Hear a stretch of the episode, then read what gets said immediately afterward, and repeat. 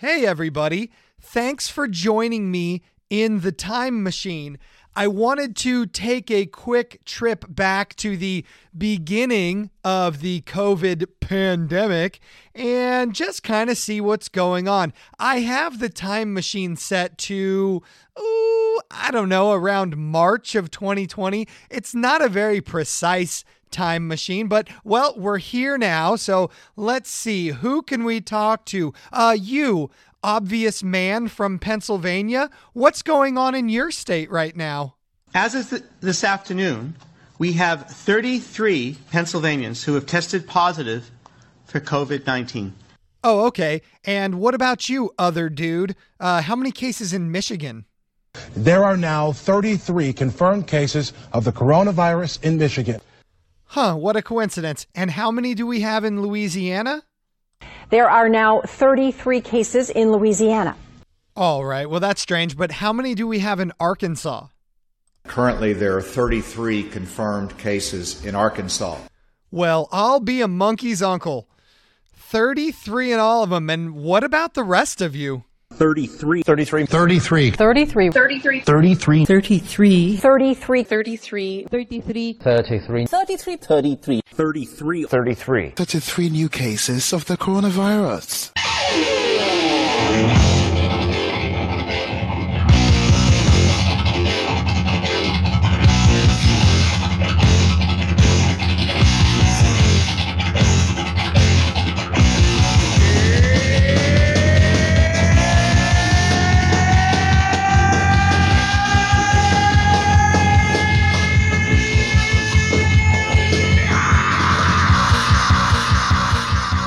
Welcome back to Conspiracy Guide. My name is Shawn, and I will be your survivor conspiracy guide. Yes, I survived COVID 19. Please hold your applause. I'm really not a hero. Okay, if you insist. I, I guess I am. I got COVID 33 times and I survived it 33 times. And uh, actually, if you're listening, I, I guess you uh, probably survived COVID too. But let's not count our chickens before they hatch because we are still under a federal emergency for COVID 19 until May 11th. Yeah, uh, which is exactly 33 days from now.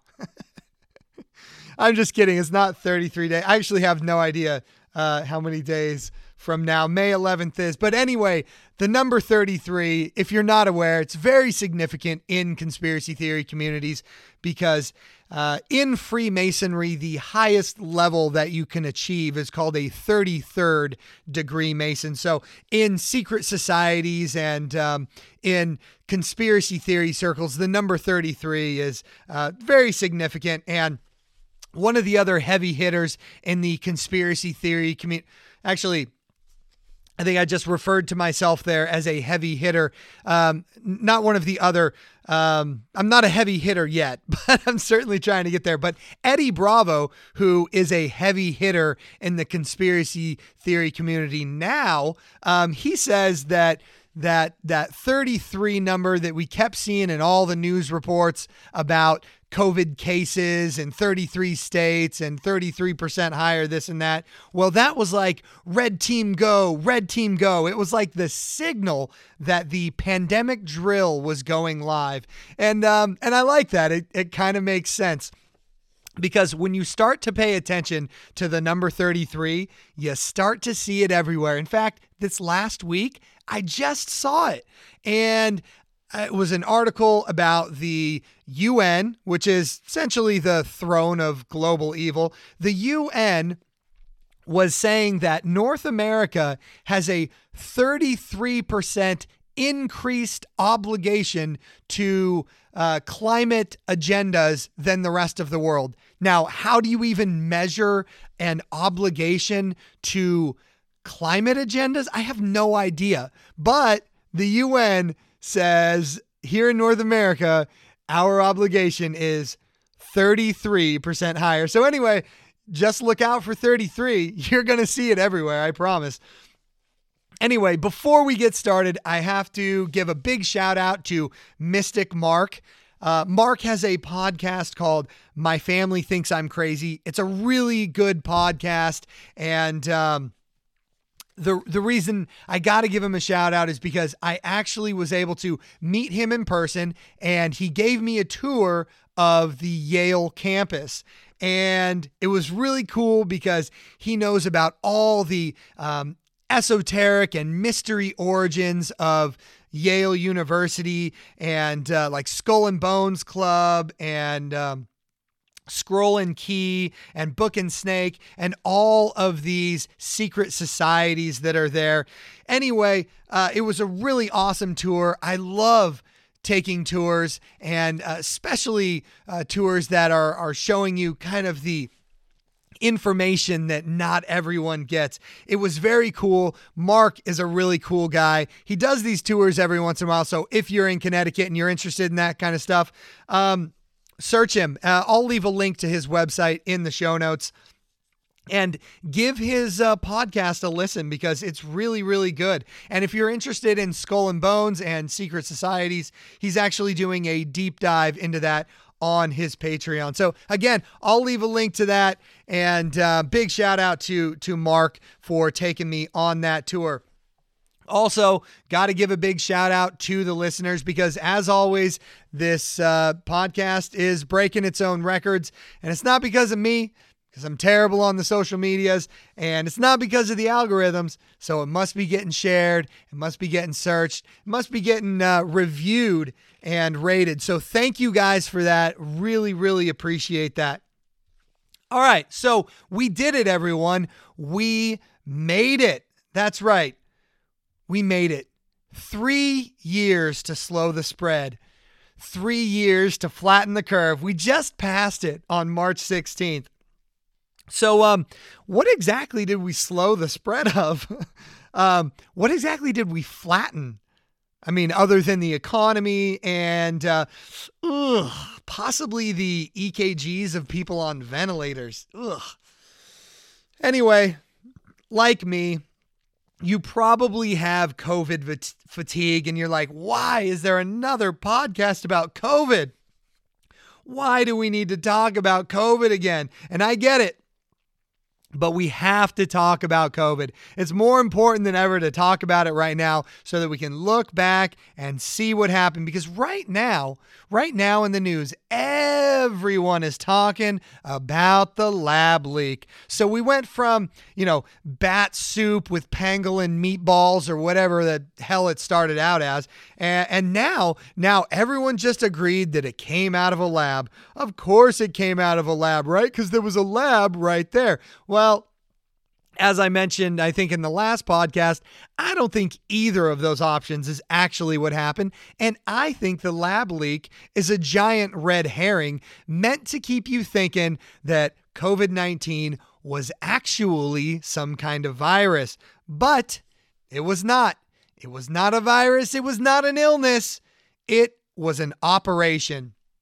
And so, um, my goal in this episode is to tell the story of COVID 19, the fake pandemic, without making any commentary on the disease, the illness, or the virus, and just focus on the things that could have existed the way they did without any external or novel pathogen.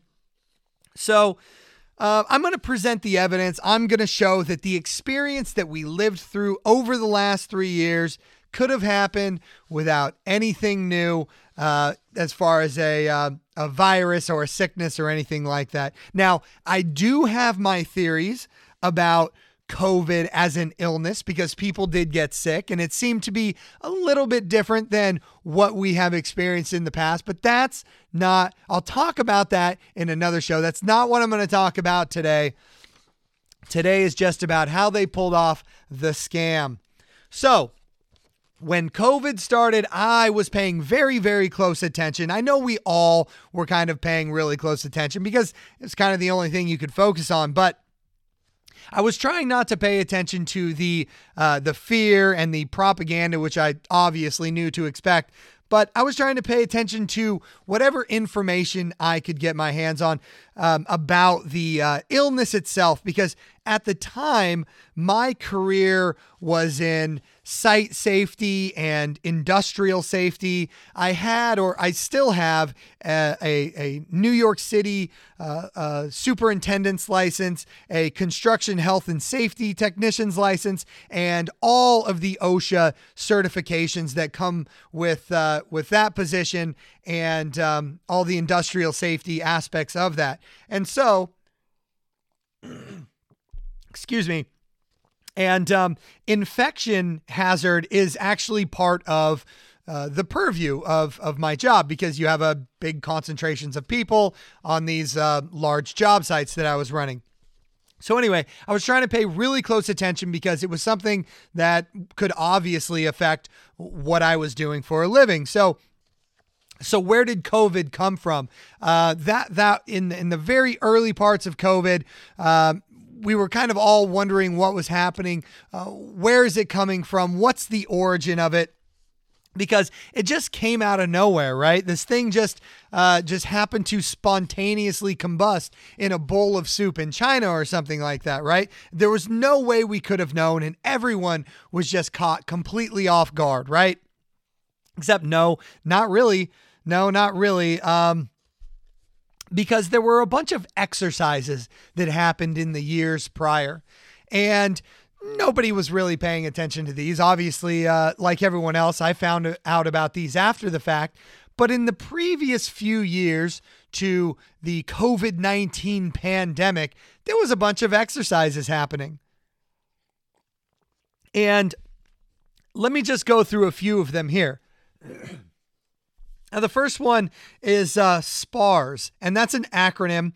And um, oh, I should have written down what SPARS stands for. It's an acronym for uh, oof, something, something respiratory syndrome. Anyway, that happened in October of 2017, and it was put on by Johns Hopkins. Ugh. And uh, it was about a coronavirus. And it was all about how they could come out with new vaccines and how they could convince people to take those vaccines. And now, maybe we got uh, maybe we got COVID a little early because that uh, actual scenario was supposed to take place in 2025. Now, the next one, the next pandemic exercise that happened was called Clade X. And this was again, it was Johns Hopkins. And this was in May of 2018. And uh, this is another one of those roundtable exercises where all the scumbags get together and plan out their wish list for pandemics. And anyway, this one, Clade X, featured a, uh, a whopping 900 million deaths from a similar virus.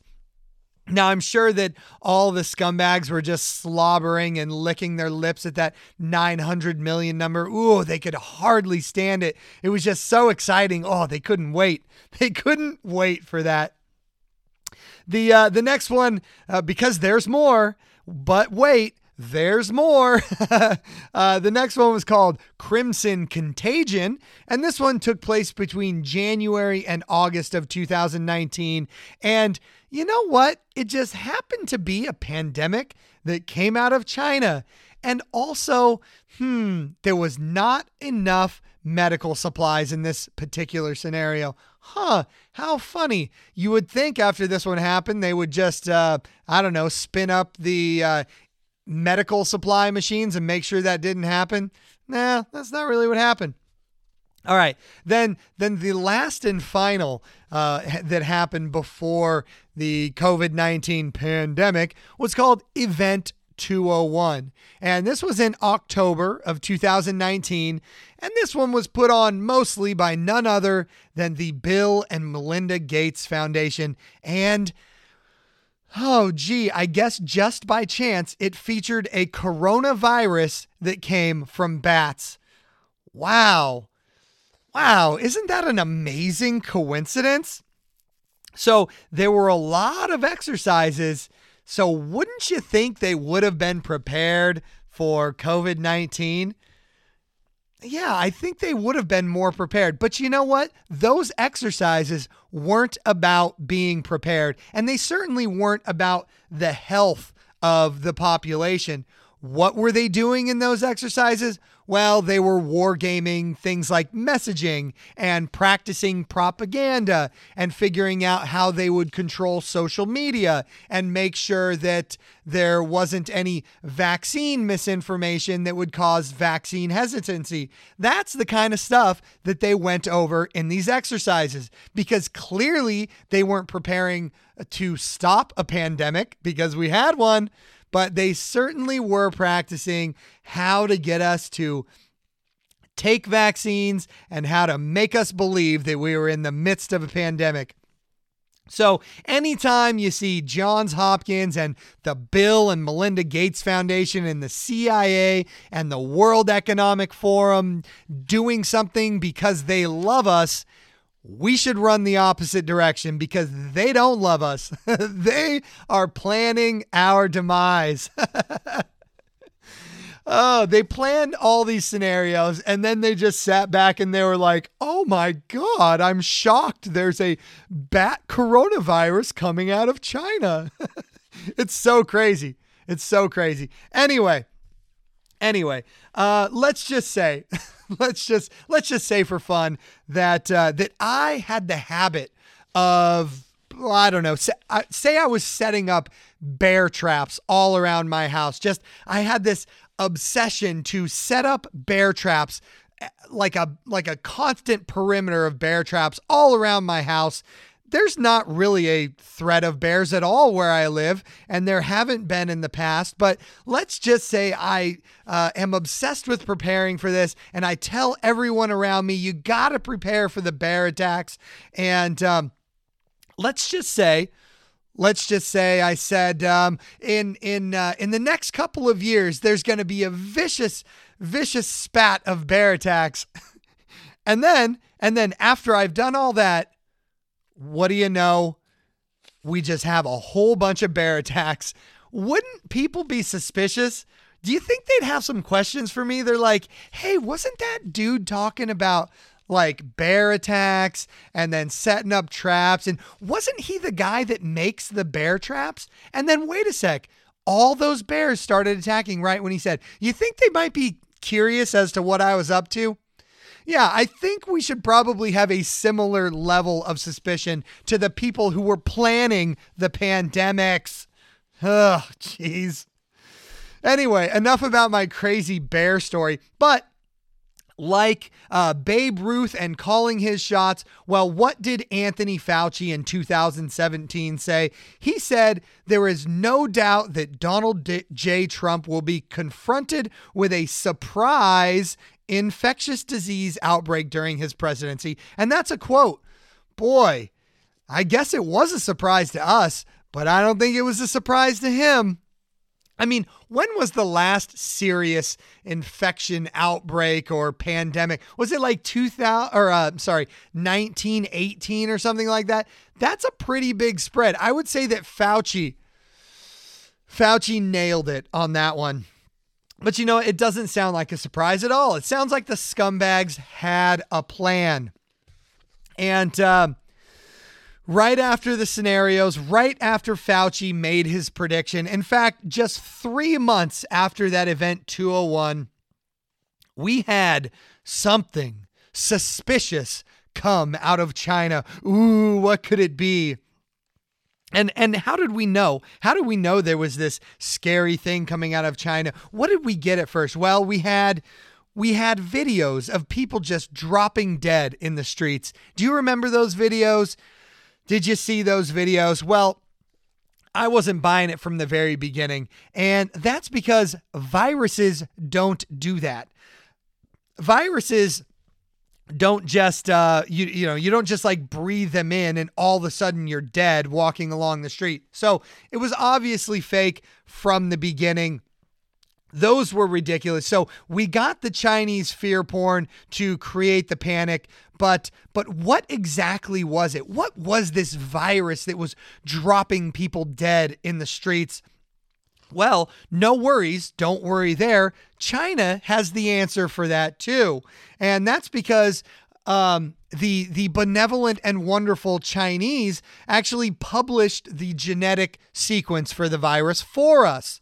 So we didn't need to get uh, little vials of virus or anything like that. We just had the genetic code. We had the genetic sequence, and um, why not? You know what? No worries. I mean, it's China. They're they're eating bats and pangolins right next to a biolab, but you know who cares? Whatever. They gave us the code, so you know we're good. We're good. No problem, right? Well, actually, yeah, there is a problem, and it doesn't matter where we where we get the genetic code from, but you might assume, like I said, that when we are determining or isolating a, virus or something like that, we would take a, a little uh, vial of it. We'd, we'd take some some uh, purified sample that has nothing but virus in there and we would we would go okay this right here is the virus and this is the code for it but that's not actually the way it works see the samples that we take are full of a bunch of stuff. They take a sample of somebody's mucus or snot or some other bodily fluid, and they they mix that around with a bunch of other stuff, and then a uh, we take a sequence of that of all of the uh, genetic sequence that's within that vial, and then a computer, a computer with all of its uh, supercomputing power, actually takes that jumbled mess of uh, DNA or RNA sequences and pieces them back together for us. So, um, I know I said I wouldn't talk about the virus, but as you can see, if we are using a computer generated genetic code, you don't actually need a virus to get it anyway. You can get any genetic code. And that's kind of what we did because we just took China's word for it.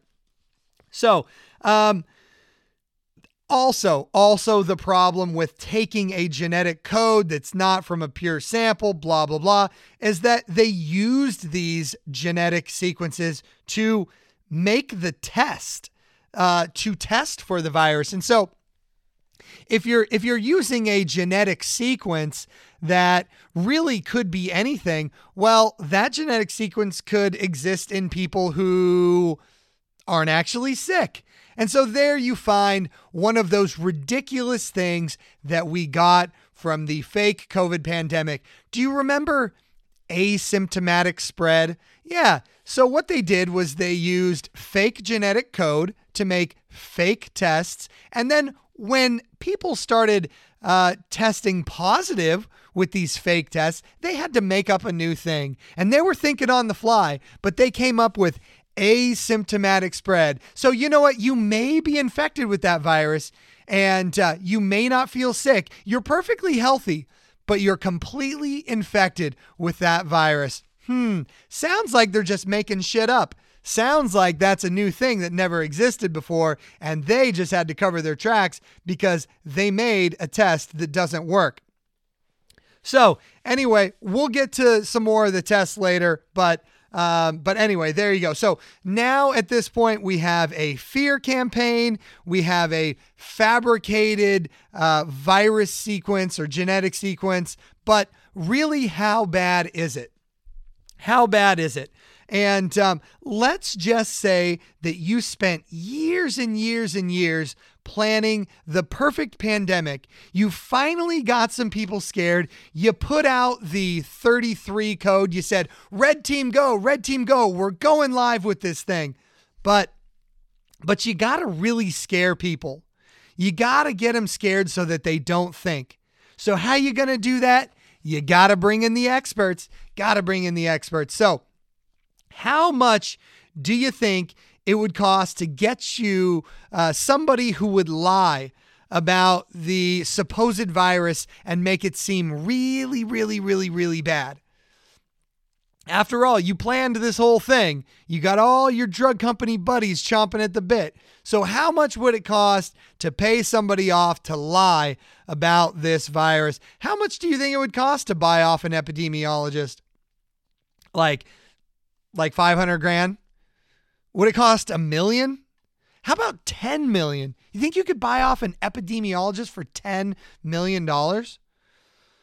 How about five hundred eighty-five million one hundred ninety-four thousand eight hundred sixteen dollars and ninety-nine cents? Yeah, yep. I think that would do the trick. I think that's the amount of money that you'd need because that's the amount that was paid to the Imperial College London in the 12 years leading up to the pandemic by two, let's say, very interested parties.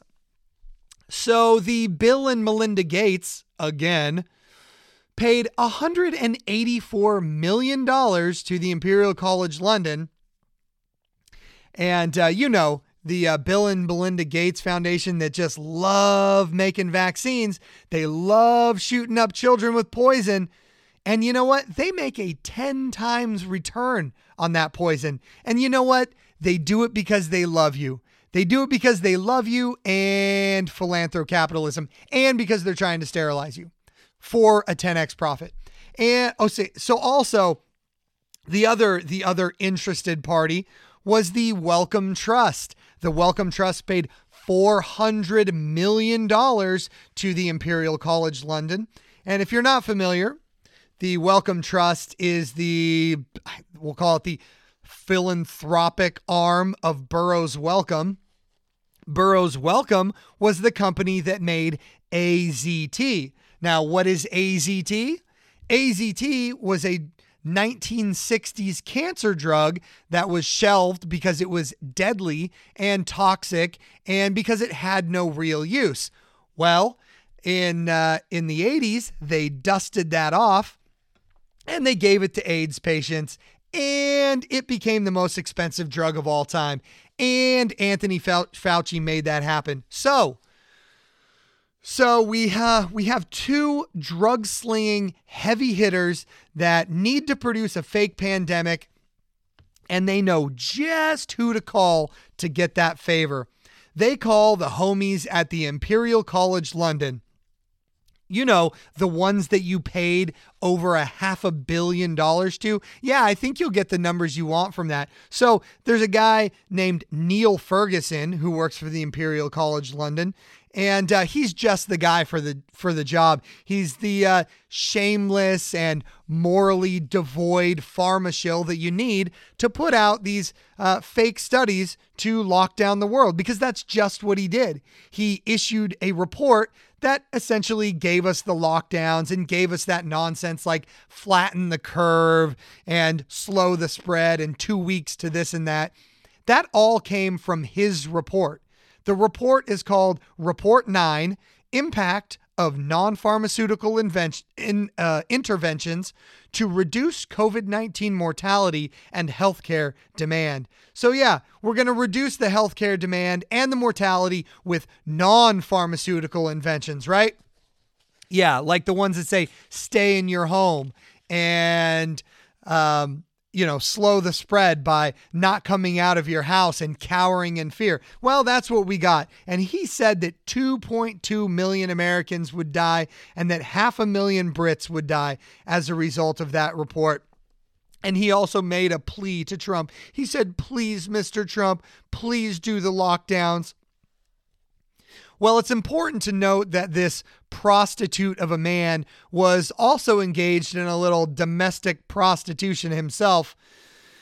Yeah, while we were all locked down, he saw it fit to visit his mistress a lot. Yeah. Uh, why? Because he knew it was all bullshit. You weren't allowed to visit your mistress, but he could do it because he knew. He knew it was nonsense, and he knew that he was just called in to write that report by the rich foundations that were going to make even more money off of his bullshit report because they all knew. They knew that this was just an operation and there was nothing to be scared of. Just like how Nancy Pelosi was allowed to go get her haircut, but you weren't allowed. No, you had to stay in your house because it was dangerous. But Nancy Pelosi all of 174 years old, was able to go out and get her haircut because there was no threat.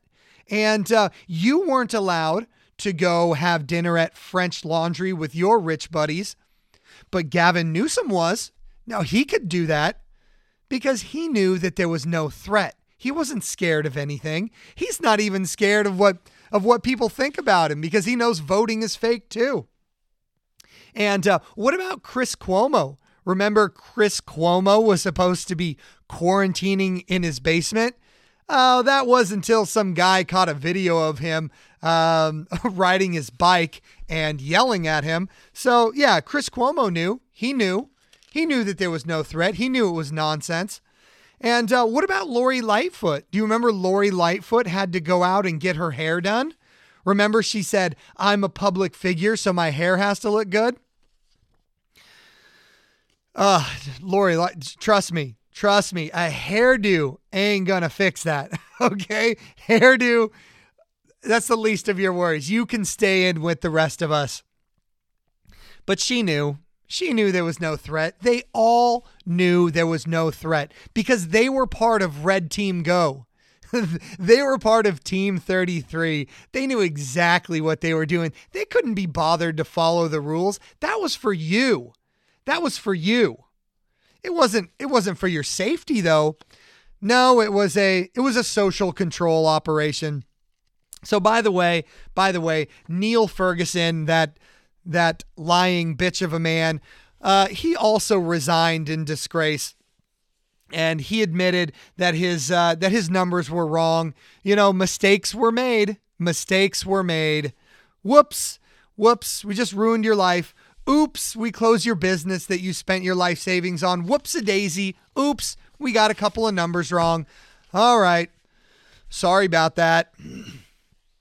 Anyway, uh, all right. So now where are we at? We have uh, we have all the all the planning.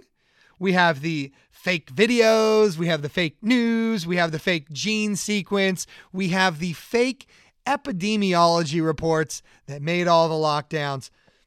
Now, if you're going to pull off a scam like this, you got to make it show up in the paperwork. You got to make sure it's on the final record. So, how do you make all this bullshit turn into the official records? Well, do you need to actually kill a bunch of people? Do you need to actually make sure all these people die? Well, no, you don't actually need to kill a bunch of people because 7,500 people die every single day in America. So all you need to do is put a different name on their death certificate, put a different cause on their death certificate, and voila, you got a pandemic. So, uh, this is a slick one, I have to admit. And uh, when you when you research the death certificate thing, you'll find debunking video after debunking video after fact check after after fact check. And um, I'm going to try and explain it to you. It's a little bit complicated, but stick with me on this one. So in April of 2020, the CDC posted a, we'll call it a memo called Guidance for Certifying Deaths Due to Coronavirus Disease 2019. Now, what this was, was it was a, uh, I think it's about nine pages. Uh, we could go to the document cam. Again, Alex Jones with the document cam because I have the uh, I have the document. And so what it is, it's about 9 pages and it's basically an instruction manual for how to fill out a death certificate during COVID-19. So there wasn't any major changes that were that were in this um, this new guidance. And so when you look into this, what you'll find is all the fact checkers saying they didn't change anything, the numbers aren't fake, everything's good. So it's true, they didn't change much of the protocol, but it's what was implied in this guidance that changed everything. See, in the past, the way doctors and medical examiners and coroners, or really anyone who certifies death, what they would do is let's take flu, for example.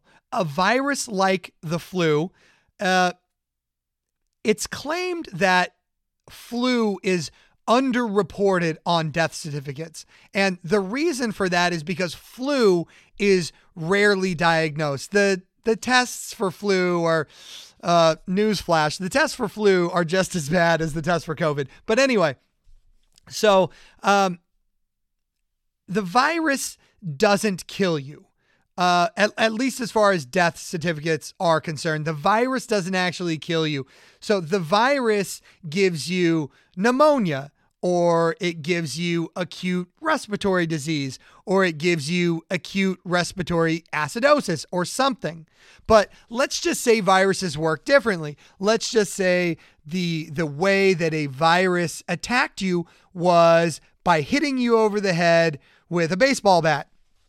Let's just say that's the way viruses work. So, if you were filling out a death certificate, you would list blunt force trauma as the cause of death, not the virus. And maybe you would list an underlying cause as a bat. not bat soup. no, the baseball bat in this scenario. So, anyway, Anyway, uh, this is the way that death certificates were filled out for basically all of history before this time. And so, just a little side note since we're talking about flu, I got to say it. Um, the flu really only kills, or is presumed to kill, about 2,000 people every year. So, there's really only like 2,000 death certificates per year that actually list the flu. But pneumonia uh, kills 20 to 30,000 people. There's 20 to 30,000 um, pneumonia deaths on these death certificates every year. And so, what they do when they try and give you that flu death figure to scare you, they just lump flu and pneumonia together. And that's how they try and convince people to get the flu shot. And so, uh, the the the pneumonia actually uh, the pneumonia deaths they only test positive for flu about 7% of the time so so there you go uh, the the same situation we're talking about exists within flu sorry for that tangent there but let's get back to the death certificates so generally in the past with flu um, the the flu would get listed in part 2 Part two of the death certificate is the contributing factor section. And part one of it is is the section for for the cause of death or the underlying cause of death. So keep that in mind. So when this memo came out for COVID-19, which is a virus or so they say, it should have been treated much like the flu has always been treated up until this point on death certificates. But but the new guidance came with uh, three examples. So there's three uh, example death certificates filled out, and all three of those examples show COVID 19 in section one section one, which is the cause of death or the underlying cause of death section. Now, remember, in the past, viruses have always been put in the section two, which was the contributing factor section. And so, did they really change the guideline? No, they don't specifically say in the guidance that now we're doing this, but many many times in the document they uh, they they specifically say that you should put covid-19 if it's suspected or if it's confirmed by a test in section one. So you've always, as a doctor or a medical examiner, had the option to put a virus in section one, but it was never done that way. So this was kind of a genius move to kind of prime the medical community to start using the death certificates in a different way. And so, by the way, let me also just say if you if you didn't pick that up, uh, you could just be presumed to have COVID and list that on the death certificate. It wasn't actually necessary to even have a positive test. So essentially, you could have just, I don't know, had the sniffles in the waiting room and then they put you on the uh, ventilator and the remdesivir and bam, you're dead. And uh, there you go. You don't even need a COVID uh, test. You are you are presumed COVID, and now you're part of the stat. So anyway, so anyway, if you look into that one, don't be surprised when you find all the fact checkers and all the debunking and blah blah blah. But if you get the document yourself, you can look it over and um, you can see that they are really, really, really making damn sure that you're going to list COVID nineteen in the cause of death section. So that way, when they come back and they mine all this data, woo they're going to find a pandemic on their hands because there's going to be a lot of COVID 19 causing death out there in the world. But it may not just be enough to send around a memo. it may not just be enough to try to convince people nicely to uh, change the way that they report death statistics. Well, how do you really grease the wheels? How do you really get this machine chugging along? Well, you got to use money. You got to use money. It uh, it makes the world go round. So, COVID and money, ooh, they go together perfectly. They're like peanut butter and jelly. And so, what did we do? What did we? Uh, I don't. Uh, it wasn't me. What did the uh, what did the government do? The government cranked up the money printing machine to 11 because you know what? It was an emergency, so we had to print a bunch of money. And by the way, uh, I think something like half of all the money, half of all the dollars in existence right now were printed essentially during COVID. That's a lot of money. And when I say printed, I don't actually mean like a printing press. That's not really the way money works anymore. It's essentially just ones and zeros on the bank balance sheet. So all they do is type in a little more and voila, we got more money. That's how the scam works. it's called fractional reserve banking. We're going to be hearing a lot more about banking. Maybe I'll do that episode next. Anyway, anyway, um, so yeah, we had to give a bunch of money away. We had to get the foot soldiers on board. Where were the foot soldiers? Well, the foot soldiers were in the hospitals. So, so did the hospitals get a bunch of extra money for COVID stuff? Yeah, kind of, kind of. Um, yeah, they they got 20% extra bonus for uh, COVID, uh, essentially COVID being on the bill. They got a 20% extra. And there's a bunch of people who talked about these huge figures of the the uh, bank.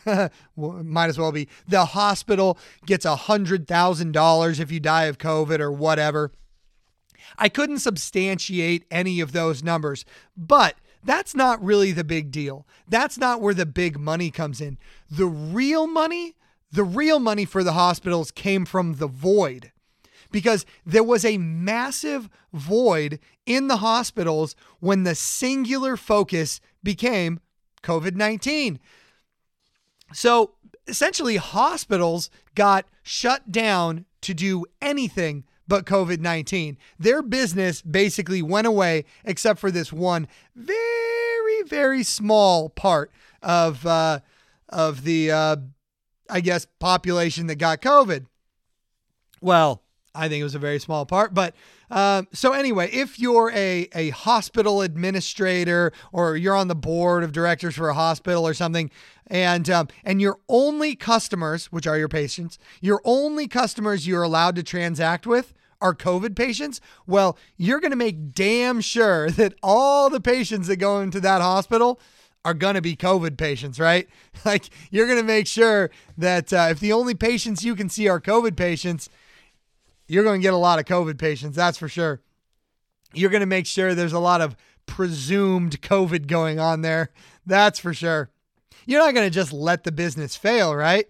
Um, you know, because uh, because that's not the way these big businesses work, and hospitals are big businesses. So.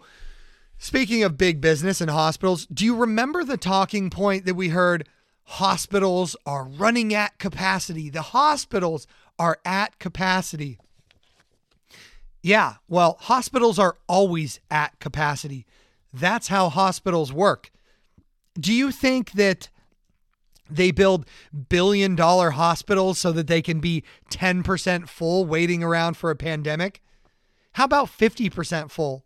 No, that's not the way it works. Of course not that's not the way it works. These hospitals are massive businesses and so they are always running them at capacity. They're like hotels. Hotels don't make any money if the rooms aren't booked, and that's the way hospitals work. So they're always at capacity. So when all the talking heads on the news were telling us, "Oh, the hospitals are at capacity, capacity, capacity." Well, that was just a scare tactic. And uh, remember, they also used uh, the ships. Remember the hospital ships? They sailed into to New York. I think they had them in L.A. too. Uh, the convention center called the Javits Center in New York City. They were filling that thing up with hospital beds, and in Central Park they had tents everywhere. But they never used any of them. they never used them. Why not? Because the hospitals were at capacity before COVID and the hospitals were at capacity during COVID and the hospitals are still at capacity because that's the way they work. And the ship had to sail away with its head low. It was so sad it didn't get to be used. Oh, but who made sure? Excuse me. Who made sure that we even saw those ships? Because we didn't see any of that stuff. We were all locked in our house. Um, how could we have seen the the ship and the Javits Center and Central Park tents and everything? Well, that was brought to you by the Mockingbird Media. You know, um, the same media that is wholly owned by the pharma companies. If you didn't know, and I believe I mentioned it in the medicine episode, but if you didn't know, network news is is over 70% of its ad revenue is from drug companies. And who benefits from pandemics? It's not you. It's not me. Uh, but the drug companies do. And as they say, he who pays the piper calls the tune. And the tune was COVID. And the pipers were the drug companies. so, um, so anyway, um, let's all let's let's also say here we go. So let's also say you weren't convinced by the news. So after all that, even the news couldn't get you. And uh, they needed something even better. They needed something ooh that's like like right there, like right there in your face. Oh, how about a mask? how about a mask? Whoa, the psychological implications of a mask, that's like the signal. And it's it's got a historical precedent. You know, it's like a throwback to those those beak masks from the the plague, just rebranded. This time they're blue and they're paper and full of chemicals. But anyway, another story for another day. But everywhere you looked and everyone you saw was like a billboard for disease because they had the mask on their face. The mask was one of the most centrally important aspects of pulling off this scam. They had to have the masks. Oh, the masks. Man, whoever thought of that, whoever thought of the mask probably got a giant bonus. Uh, and it wasn't Fauci. It wasn't Fauci. In fact, Fauci was out there in his emails because his emails there was a FOIA request, and and they actually have an email where he's telling a a, a colleague of his that he's telling a woman that you don't need to wear a mask. Masks don't do anything, and it was a bunch of nonsense. That's what his email said.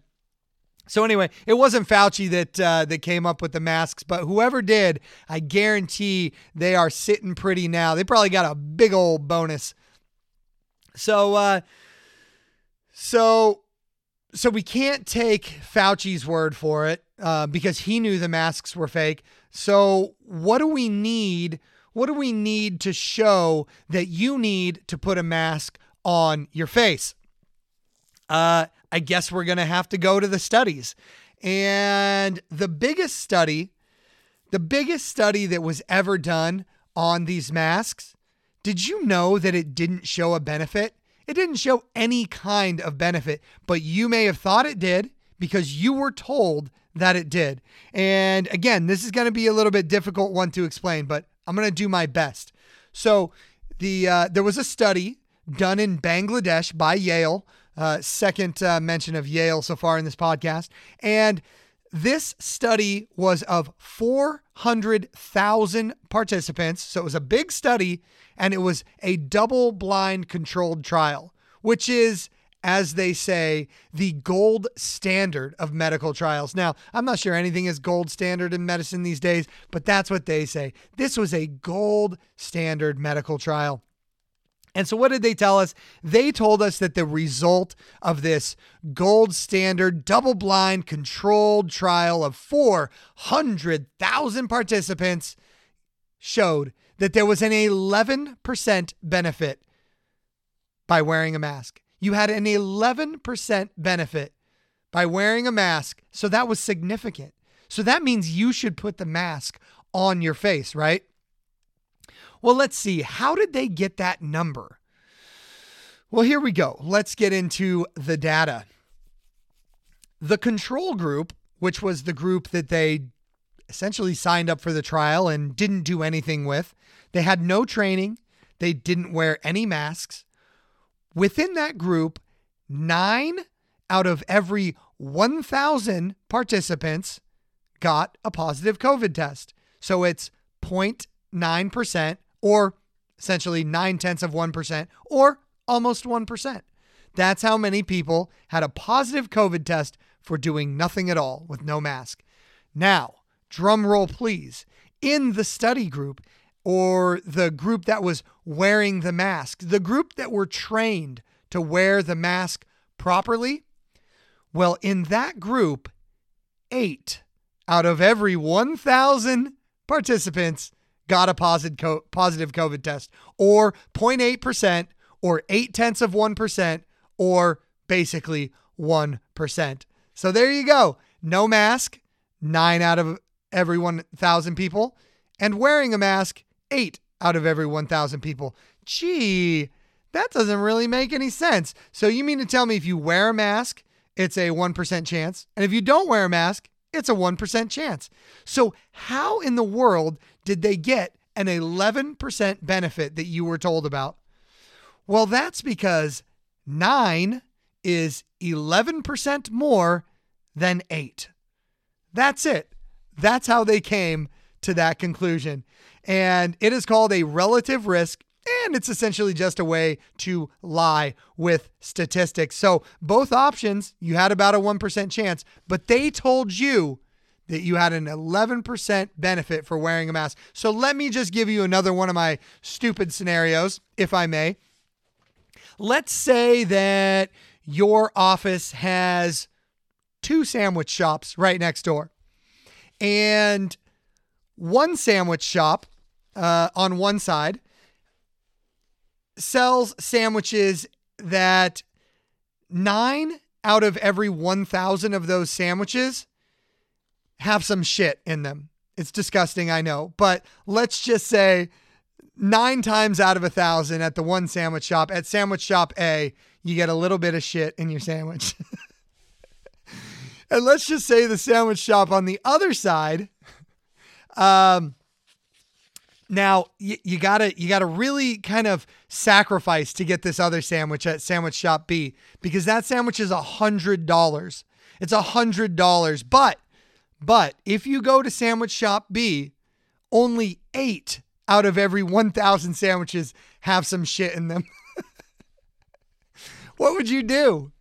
Would you would you buy the inconvenient, expensive, and um, and uh, the the hundred dollar sandwich for that benefit? No, I don't think you would. I don't think you'd eat at either sandwich shop, right? Because it's it would be ridiculous to think that one of those is better than the other. You wouldn't probably have sandwiches at all. Maybe you'd have bat soup. I don't know. I don't know. But what I do know, what I do know is those who were reporting that 11% number they were being dishonest. They were being totally dishonest because they had an agenda they weren't telling us about. Because if they gave you those numbers, you would have seen that that study is just a giant shit sandwich and you wouldn't have put a mask on your face because it was stupid. But I think the real figure, I think the real statistic they were interested in is that 100% of people thought that they were living with an airborne deadly disease so that they would put on the mask. That's what they were going for. They were going for that 100% statistic. The mask wearers. That's what they were going for. How about another one? How about six feet apart? Remember, you had to you had to stand on the stickers on the ground. You got to stand six feet apart because COVID. And uh, how did they, how exactly did they calculate six feet?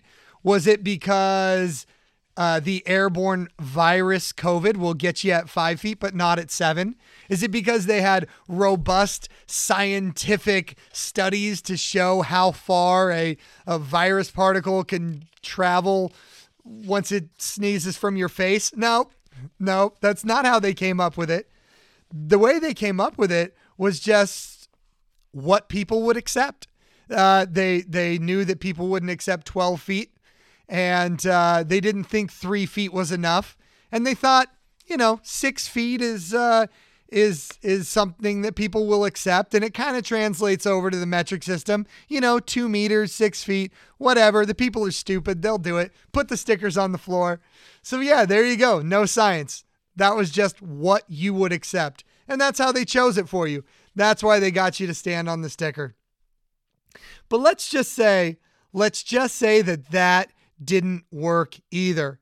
And let's just say that none of that so far got you. Let's say that you caught on to the fact that it was only old people dying.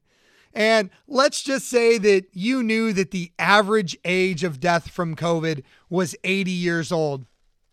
And you're like, wait a second the average age of death in the US is 77.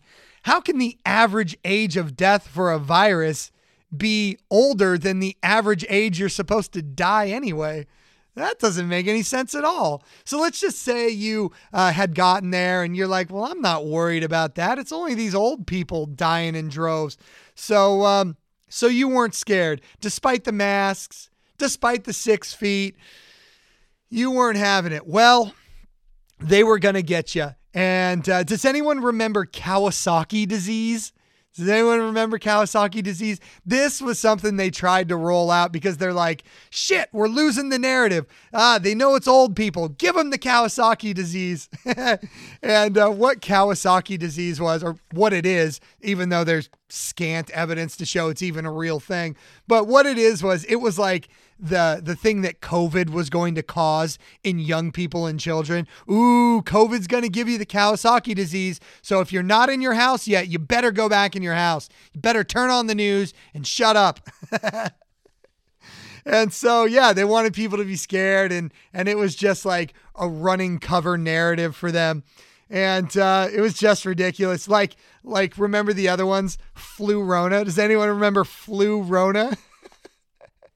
they tried to say that like the the viruses were to join forces or something and attack you and they actually called it flu rona that's how cheesy these people are Oh, how about the uh, the little vials of smallpox? Remember, they're like, "Oh, we found these vials of smallpox. They might get out." maybe, maybe you know what? May, I've got it. Maybe they became monkeypox. Maybe they did get out. And we all know monkeys hate gays, so that's obviously what happened, right? Oh my God. It's so silly. It's so silly. If it wasn't so sad, it would be hilarious. I still think it's hilarious, but you know, whatever. And um, all these things, all these Kawasaki, flu rona, monkeypox, it's all the same. It's the same playbook. They've been using this with swine flu and Legionella and Zika and Ebola. It's all the same story. It's all the same thing. It's all a marketing campaign. These things aren't life threatening viruses that float through the air just waiting to kill you. No, that's not what they are. They're, they're a marketing campaign. They're just meant to keep you scared. They do want to kill you, but it's not the viruses. It's it's uh, it's your government. Sorry, sorry to inform you. anyway, uh, flu Rona, flu Rona, my favorite one. Boy, did we dodge a bullet there. Weren't we lucky? Weren't we lucky that one didn't happen? Because because we can all thank the good Lord that the flu took the last couple of years off. The flu took some years off because you know, as as viruses do, you know, as as unliving and unthinking um, strands of RNA tend to do. Maybe they just went down to to Florida with all the with all the other uh, retiring viruses uh, but anyway, flu didn't bother us for the last couple of years. Wasn't that nice? And you know why that is? It's not because it, it was it was vacationing in Florida. No, uh, it's because the the tests can't tell the difference between flu and COVID. Um, and that's because the tests can't tell the difference between anything. these these viral assay tests they don't work if if you're not aware. And um, this was proven true by the president of Tanzania. this guy named John Ma- Maga Magafuli Magufuli Mag full of 556. I don't know. Uh, anyway, John Magafuli, this guy sent a, a bunch of samples from his country to have them tested for COVID 19. And a bunch of them came back positive. But within those positive tests, there was uh, some goats, uh, some sheep, uh, a pawpaw fruit, and some motor oil that all tested positive for COVID 19. So, yes, my friends, it was a terrible, frightening illness that even infected our motor oil. Oh, our cars are getting sick. oh, it's just ridiculous. I know, I know, but that actually happened. I'll post a link to that one in the show notes too. But the good news, the good news, um, I shot a beautiful uh, buck this year, and um, and before, so I, because I'm a bow hunter, as I've said, so I shot this beautiful buck. I took him to the processor, which is essentially a butcher, and before they would even touch him, essentially, they by law had to perform two COVID tests on my dead deer. And I inform you with great pleasure that my deer was not COVID positive. And so, by my merciful action of shooting him through the heart with an arrow, I saved him from the awful chance of dying from COVID. Oh dear. oh, so anyway, and it's funny because when I was at the processor, they told me that the uh, the state will only accept these COVID tests from the deer if there's no blood on them, and what they are required to do is swab the nose of the deer. But anyone who's ever deer hunted knows that blood comes out of their nose uh, when they die. So there's absolutely no way they could even get the test as the state wanted it anyway. But there you go. It's just more of the COVID lunacy. What are they doing giving dead deer two COVID tests? It's absolutely ridiculous. It's preposterous. It's crazy. And uh, it's unfortunate that we all lived through this nonsense. But, but we have to know it backwards and forwards and up and down, or else it's going to happen again because they're out there talking about it again. Bill Gates has said it. Bill Gates has said, well, they'll take the next one seriously. The next one is coming and the next one's going to be worse. Yeah, how do you know that, Bill? Is it because you knew this one was coming? Anyway, let's wrap this thing up. Let's recap. Uh, there was there was foreknowledge. There was scenarios that were planned that included China, that included coronaviruses, that included bats. And you remember Fauci made that perfectly accurate prediction to Donald Trump that he would see an infectious virus pandemic in his presidency. So there you go. The foreknowledge was there. And then we had the Chinese videos. We had the gene sequence that China so benevolently bestowed upon us. We had the wet market with the bat soup. We had the lab in Wuhan, uh, which is essentially the red herring to make you to make you know that that's where the virus came from we had all the bribes that were paid, the bought and paid for epidemiologists, the media, the hospitals, and it was all brought to you by the money printing. And then we had the fake studies, the fake tests, the fake death statistics. And uh, then we have the massive budget increases, which I just mentioned, the unprecedented pharma profits, and the greatly increased biomedical surveillance and security state. So there you go.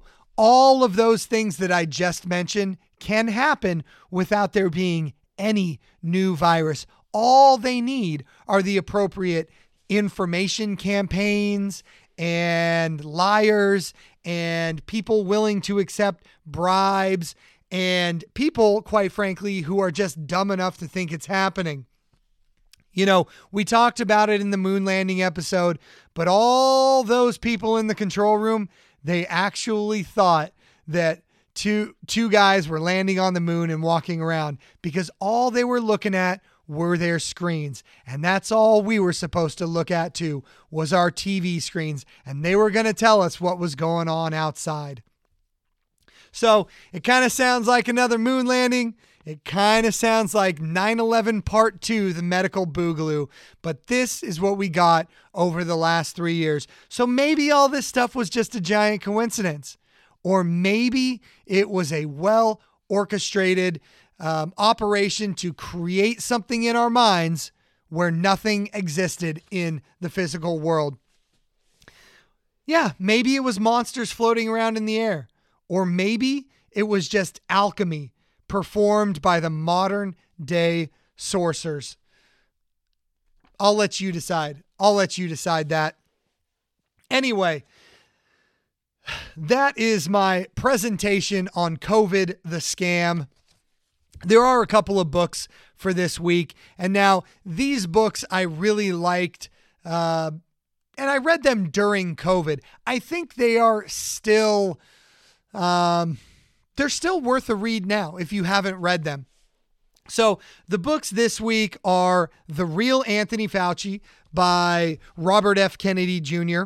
And the great thing about this book is that it's kind of timeless because it parallels the COVID 19 and the HIV AIDS narrative. I think everyone should read this book. It's really eye opening, and I really like Robert F. Kennedy Jr. I think he does great work on the vaccine front, and his book is highly sourced. And I think there's something like 2,000 um, footnotes and, and, and, and, sources in it. So it's a very well researched book. I highly recommend it.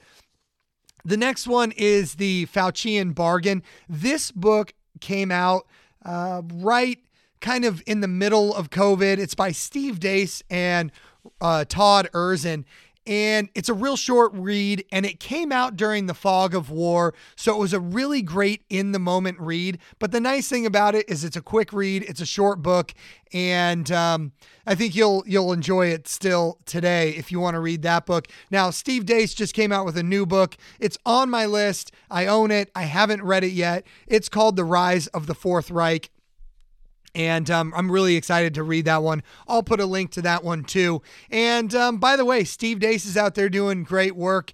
He is kind of one of these more right wing commenters, but he has been the most accurate on COVID, the most honest on COVID, as far as I could tell. So, anyway, there you go. That is COVID 19, the scam. Thank you for listening. And let's just remember that all of this propaganda, it only works on us if we believe in it. Darling, darling, darling, darling, darling. Don't you hear me trying to talk to you, baby? I'm trying to tell you that if you want to sell this love that I have for you, then this is one thing, darling, I know you've got to do gotta believe. Come on now. No matter what I do, baby, you gotta believe every day. No matter what I say, you've gotta trust me.